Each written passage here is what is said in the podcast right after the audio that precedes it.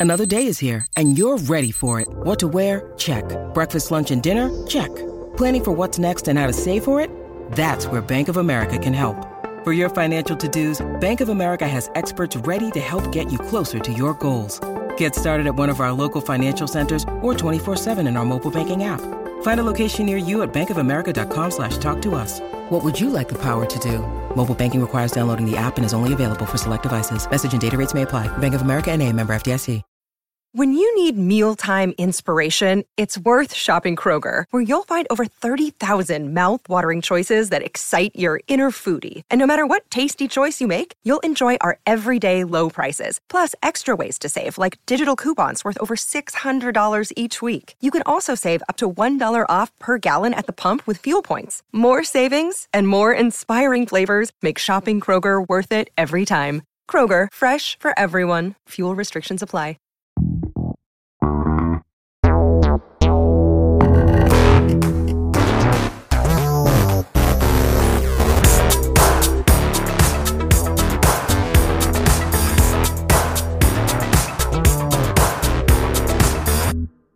La puntata di oggi di Gong, con cui si chiude questa intensa settimana, sarà ovviamente monografica e ovviamente dedicata al business update di Microsoft.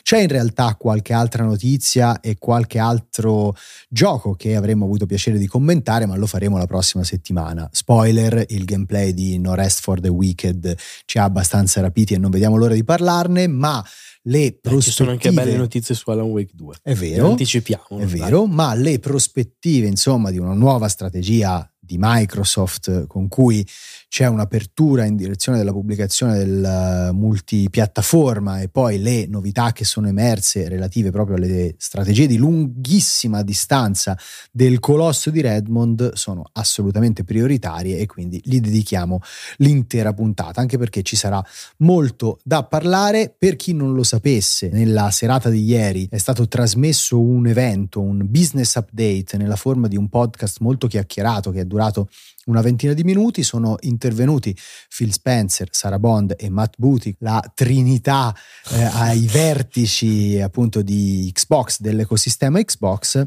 e hanno raccontato molte novità e appunto dato anche delle prospettive interessanti che un pochino cambiano le cose, lo status quo del mercato. Allora, diciamo che l'evento è durato una ventina di minuti ed è stato un evento, come dice il nome stesso, da un lato rivolto strettamente eh, ad una visione molto aziendale e quindi non focalizzato su uscite specifiche o cose troppo dettagliate, anche se abbiamo trovato, lo anticipiamo entrambi, singolare e non propriamente efficace l'idea con cui hanno aperto l'evento stesso, ovvero quella di ammettere che sì, Uh, quattro titoli arriveranno su altre piattaforme, nello specifico Nintendo Switch e PlayStation 5, ma uh, non hanno voluto, Phil Spencer in particolare, indicare quali siano questi quattro giochi. Uh, c'è stata una specie di indovina chi e di indicazione su cosa potessero essere e anche addirittura non essere, abbastanza secondo me bizzarra, nel senso che nel momento in cui stai come di fatto è successo, annunciando una strategia diversa che va ben al di là di quel famoso case by case scenario, per uh, usare una citazione che era stata riferita alla pubblicazione dei titoli Bethesda uh, conseguente all'acquisizione della stessa su altre piattaforme, qui si parla invece di uh, giochi anche evidentemente first party, secondo me era proprio il caso di fare dei nomi specifici. Cosa è stato detto? Che quattro titoli, di cui un paio mh, mm, giochi game as a service. Community driven, esatto. quindi titoli che hanno bisogno di una community ben nutrita per sostenersi. Titoli pubblicati da oltre un anno, quindi per esempio si esclude, tanto per citarne uno, Redfall, eh, giochi più piccoli, quindi non facenti parte dei franchise storici di Microsoft, ma che meritavano in alcuni casi una seconda chance e in altri eh, che comunque erano stati pensati con la possibilità di apparire altrove. Dichiarazioni molto di circostanza, così come ho trovato veramente incredibile quando ha detto lo stesso Spencer che sì, comunque alcuni di questi giochi è vero, arrivano da altre parti ed erano delle esclusive, ma comunque all'interno del Game Pass ci sono dei giochi simili e comunque molto belli, come dire sì, vabbè, li portiamo, ma sono anche un po' bruttini. O comunque c'è anche altra roba. Vabbè, in realtà non saranno bruttini anche perché, lo diciamo, è molto probabile che da una serie di, diciamo, controlli incrociati, tweet ufficiali, come nel caso di quello dell'account di Sea of Thieves, i titoli in questione possano essere appunto Sea of Thieves, Grounded, l'altro game as a service di Obsidian, così come di Obsidian è il meraviglioso Pentiment e Hi-Fi Rush, molto molto probabile e tra l'altro forse anche parecchio indicato per approdare su console Nintendo.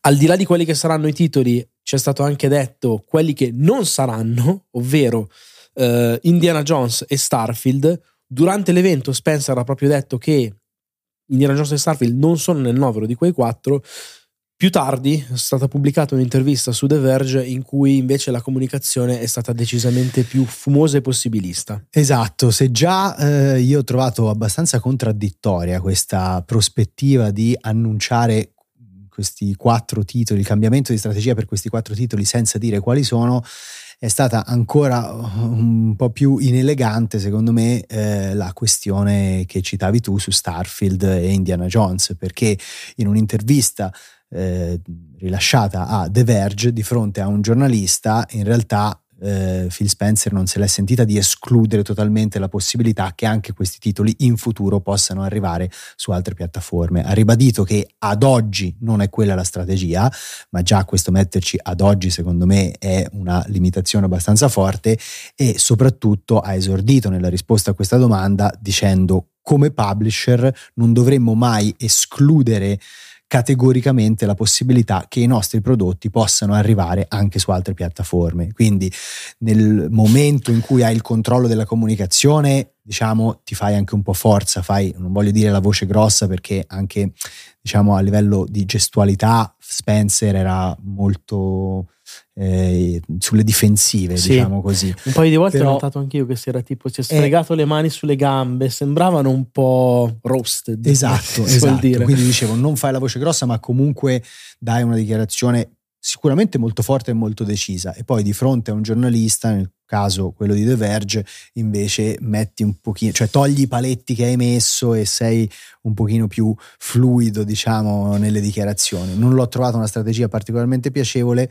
Fammi dire solo una cosa che questo suo essere possibilista non è che contraddica in toto quello che ha detto altrove, perché comunque lui dice anche lì ci concentriamo per ora su quei quattro, certo. è che quel per ora sembra molto molto pesante e soprattutto lo trovo in forte contraddizione con delle dichiarazioni che verosimilmente potrebbero aver fatto loro, avrebbero potuto fare, scusate, loro tre anni fa o che farebbero oggi Nintendo o PlayStation. Prova ad andare a Nintendo a chiedere se prevedono che mai Super Mario possa arrivare su console Sony, secondo me non ti dicono mai dire mai in questa industria, ti dicono proprio di no. Eh. Assolutamente. Prima di passare a altre comunicazioni, altre notizie che sono arrivate, direi che secondo me è giusto eh, fare un pochino il punto del perché Microsoft abbia deciso di operare questa strategia. Strategia che io personalmente non mi sento eh, in diritto di criticare, quello che critico fino ad ora è appunto la comunicazione e questa sorta di indecisione per cui sembravano voler comunicare al loro pubblico ok stiamo facendo questa cosa ma non la stiamo facendo proprio convintamente, non vi preoccupate perché eh, non vi stiamo togliendo troppo. Ecco, io tutta quella comunicazione l'ho trovata anche un pochino paracula e inelegante, mentre la strategia secondo me è legittima, soprattutto nella misura in cui Microsoft ha esplicitato il bisogno di monetizzare banalmente, il bisogno di trovare attraverso anche le vendite, vendite che evidentemente sulla sua piattaforma sono magari anche un pochino disincentivate dal fatto che tutte eh queste beh, robe certo. arrivino su Game Pass, mentre su altre piattaforme il Game Pass non c'è e anche questa è una notizia, cioè Spencer ha ribadito che il Game Pass sarà un servizio esclusivo dell'ecosistema Xbox, quindi sarà esclusivamente disponibile su PC e su Xbox. Ecco, dicevo, c'è bisogno attraverso le vendite su altre piattaforme di trovare una sostenibilità economica a questo modello produttivo, una sostenibilità economica per i team che devono portare avanti appunto questi giochi, anche magari delle idee creative, si parla appunto di Pentiment, si parla di Hi-Fi Rush, sono eh, nuove IP e anche nuove IP abbastanza originali certo. se guardiamo a quello che è uscito di recente non solo sul mercato, però per portare avanti questa cosa c'è bisogno di soldi e i soldi adesso stanno andando a cercarli anche legittimamente su altre piattaforme che evidentemente non solo sono più diffuse, ma hanno anche degli utenti con un'intenzione d'acquisto un pochino più decisa di quelli di Xbox. È assolutamente così, è chiaro che eh, sia una marcia indietro rispetto a quello che eh, era il piano iniziale, io non sono neanche molto d'accordo, lo dico anticipando un po' di cose che ho letto online eh, qui e là sul fatto che questa manovra possa essere una specie di cavallo di Troia per ingolosire gli utenti, per esempio PlayStation e poi farli passare un domani alla piattaforma Xbox, perché semplicemente se tu su PlayStation ti ritrovi magari domani Pentiment e magari dopodomani eh, chissà Starfield e addirittura Halo, io non ci credo che ti compri un'altra console, al contrario hai già tutto lì, è probabilissimo che li acquisti quei giochi perché ne riconosci il valore, pensiamo a che disastri in positivo potrebbe fare per esempio un Forza Horizon 5 laddove un racer arcade così su PlayStation non c'è, mi viene difficile credere che sia un modo per poi portare all'ecosistema Microsoft, semplicemente sarebbe un passaggio, come dici tu, anche probabilmente logico dal punto di vista economico per far diventare Microsoft più affine ad un publisher che altro. Al di là di questo, una cosa che va aggiunta è che l'evento di ieri in generale eh, è sembrato anche a tratti forse un pochino traballante eh, perché è arrivato viene da credere anche come risposta a tutta una serie di leak e di rumor che hanno imperversato nel corso della scorsa settimana. Voi sapete che eh, noi vi vogliamo proteggere, diciamo, da tutta quella serie di schifezze, eh, di pattumiera che eh, vige sull'internet oramai. Non parliamo di cose quando, finché non sono confermate ma sappiate che eh, nel corso della scorsa settimana davvero si è letto e detto di tutto, anche esasperando le cose. Xbox sembrava che dovesse chiudere da un giorno all'altro, non ci mettono più i giochi first party nel Game Pass, eccetera. L'evento di ieri è servito invece per ribadire alcune cose alla luce comunque di un cambiamento che c'è, non lo possiamo negare, eh, ma forse anche una certa magari timidezza e anche un pochino magari di goffaggine nel comunicare derivava da la rabbia che è, è, stata pulsante, diciamo, sui social network presso l'utenza più affezionata, bisognava cercare di forse fare capire la cosa senza traumatizzarli troppo. Assolutamente sì.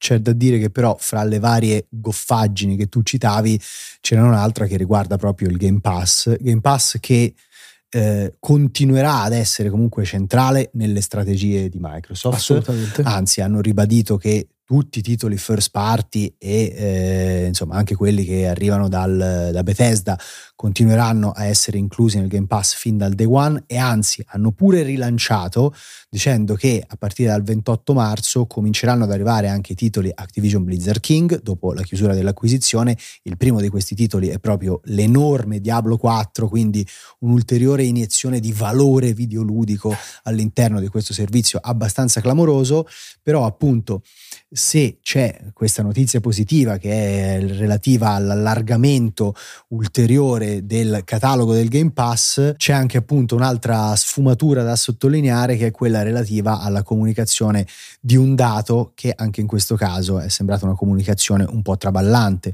In quanto... Un po' paracula più che traballante. Assolutamente sì. Vabbè, volevo usare un gentile eufemismo, eh, nel senso che eh, Phil Spencer ha comunicato 34 milioni di iscritti al servizio Game Pass, l'ha comunicato facendolo passare come un, un, un, grande salto in avanti nella user acquisition perché il dato precedente parlava di 24 invece 25, 25. milioni eh, si è scoperto poi che in realtà in questi 34 milioni ci rientrano anche gli utenti del Game Pass Core, che è sostanzialmente quel servizio che ha preso il posto dell'Xbox Live Gold, che un paio d'anni fa erano circa 12 milioni, 11 milioni e 7. E insomma, basta fare un pochino di matematica per capire che nella migliore delle ipotesi, eh, ammettendo che ci sia stata un po' di sostituzione, in realtà gli abbonati di Game Pass sono rimasti fermi da due anni a questa parte, se non forse c'è stata un po' di contrazione, nonostante siano arrivate della roba del calibro di Forza Motorsport, Starfield, che avrebbe dovuto nella loro ottica spostare molto diciamo, eh, i dati in avanti. Ecco, questa cosa non è successa e, e purtroppo secondo me questa cosa... Eh, non voglio dire che andava comunicata, però non andava nemmeno spacciato un dato per quello che non era, anche perché due ore dopo arriva qualcuno a chiederti conto di quel dato e tu a quel punto devi fare un pochino un passo indietro. Anzi, di nuovo, la strategia di traslazione delle ex esclusive Microsoft arriva proprio perché evidentemente l'acquisizione di pubblico per il servizio Game Pass non è andata secondo le aspettative. Anche se anche fossero stati 35 milioni, eh, sarebbe stato un dato incredibilmente inferiore rispetto ai 100 milioni che loro si auguravano di arrivare ad avere. Prossimo, sì, sì è, il problema è proprio quello, cioè al di là di tutto, noi l'abbiamo sempre detto a più riprese, il servizio è eccezionale e fuori da ogni logica per l'utente finale oggi, per la cifra a cui viene venduto. Tra l'altro se considerate che con escamotage vari, peraltro leciti e spesso e volentieri anche incentivati dalla stessa Microsoft, non lo paghi nemmeno nemmeno a prezzo pieno perché comunque quei 34 milioni lì non stanno pagando tutto quello che dovrebbero. Se anche fosse, sarebbero assolutamente troppo pochi. Non riescono a fare user acquisition, secondo me, perché il grande problema è che non stanno investendo sufficientemente e sufficientemente bene nel marketing, nel senso che l'uomo della strada ancora non sa che il Game Pass è il Netflix dei videogiochi e quindi non considera Xbox come un'alternativa credibile a PlayStation sapendo che invece, cioè non sapendo che invece è proprio anche un modello di acquisto completamente diverso, di fruizione dei prodotti completamente diverso, vedremo quanto questo cambierà in futuro perché c'è anche adesso un po' l'enigma di cosa succederà per esempio con Call of Duty che secondo me ci finirà assolutamente nel Game Pass al day one, ma finora eh, almeno non hanno detto nulla, ma è verosimile pensare che l'acquisizione poi vada anche in quella direzione lì, comunque non mollano da questo punto di vista, così come c'è stato un rilancio secondo me abbastanza sorprendente per quanto riguarda la componente hardware, nel senso che addirittura ieri, nonostante eh, sia chiaramente non dietro l'angolo la prossima generazione di console, Sarah Bond si è impegnata nel dire che in un mercato che deve trovare nuove forme di sostentamento, che ha bisogno di espandersi oltre quella che è la player base che è rimasta ferma post-Covid, eccetera, eccetera, comunque Microsoft non molla, hanno già un'idea, una roadmap per pensare alla prossima generazione di hardware che quindi esisterà in un contesto tra l'altro come quello di Microsoft in cui la smaterializzazione, il cloud, l'idea che forse Xbox come oggetto possa essere sempre meno importante per loro e invece comunque ci stanno pensando e qualcosa è, tra l'altro è arrivata anche un po' la sparata di Spencer all'americana che ha detto che sarà il salto generazionale più incredibile di sempre, ma vabbè, molto più sorprendente è stato secondo me invece un riferimento esplicitissimo al lancio di due prodotti hardware nuovi che arriveranno nel corso delle prossime vacanze, quindi eh, verso la fine dell'anno, si è parlato di un controller genericamente sì. e di una nuova console. Non sarà di certo la nuova generazione Xbox, non sarà eh, nemmeno confermato il modello Pro, tra virgolette, ma è probabile che possa essere per esempio eh, quel dongle per giocare sì. in cloud stile Chromecast a cui avevano già fatto riferimento in passato. Sì, in questo la loro strategia di allargamento eh, insomma, della user base e di invece assottigliamento dei confini hardware, di liberazione dall'hardware sì. potrebbe comunque andare avanti cioè intendo liberazione dall'hardware classico inteso come una console, eh, cioè vogliono arrivare sostanzialmente sugli schermi. Sì, hanno proprio detto ogni schermo può essere un Xbox, esatto. questa è la, la, cosa che hanno detto, però anche ieri un importante secondo me hanno a un certo punto la Bond ha detto ma quindi perché Xbox come console? E lei ha detto semplicemente per l'utente che vuole la cosa da giocare al meglio con la massima immediatezza, col controller lì pronto che si mette davanti alla TV e ci gioca, cioè non è che rinnegano quella cosa lì, però la vogliono diciamo rendere un pochino più sfaccettata. In generale io vi consiglio comunque se vi va di dare un'occhiata a questi 20 minuti di podcast perché ci sono secondo me anche delle considerazioni abbastanza lucide e interessanti sul mercato. Eh, mi ha colpito molto quando appunto hanno ammesso che il mercato dei videogiochi non è in crescita, mi ha colpito molto quando hanno ammesso che in questa generazione c'è stato un superamento dell'idea di system seller. Fino a qualche tempo fa dicevano i giochi dovevano trainare le vendite dell'hardware, adesso siamo siamo in una situazione in cui invece l'hardware e i servizi ad esso associato devono essere, eh, diciamo, eh, devono spingere, devono fare da volano ai prodotti che devono arrivare sotto gli occhi dei giocatori. Eh, perché probabilmente siamo arrivati a un mercato un po' ipertrofico, un mercato un po' troppo affollato e quindi dobbiamo essere noi come editori, come publisher, come hardware manufacturer a metterci al servizio dei prodotti, non più considerare i prodotti al servizio del nostro hardware. Quindi sicuramente ci sono state eh, insomma anche delle considerazioni interessanti, un pochino secondo me stemperate appunto da questo approccio comunicativo fumoso e paraculo, però complessivamente diciamo che poi eh, al di là di questi quattro giochi ad oggi grossi cambiamenti nelle strategie di Xbox cioè, non ci sono, vedremo se appunto eh, questa operazione di traslazione delle esclusive diventerà più eh, prioritaria in futuro anche sulla base di come andranno queste quattro. Grazie mille per averci seguiti anche in quest'ultima puntata eh, di Gong della settimana. Se ancora non l'avete fatto, attivate le notifiche. Noi pubblichiamo al massimo un episodio al giorno e commentiamo le notizie principali del mercato. La settimana prossima ci sarà spazio per Alan Wake 2 per No Rest for the Wicked, quindi preparatevi. Ciao!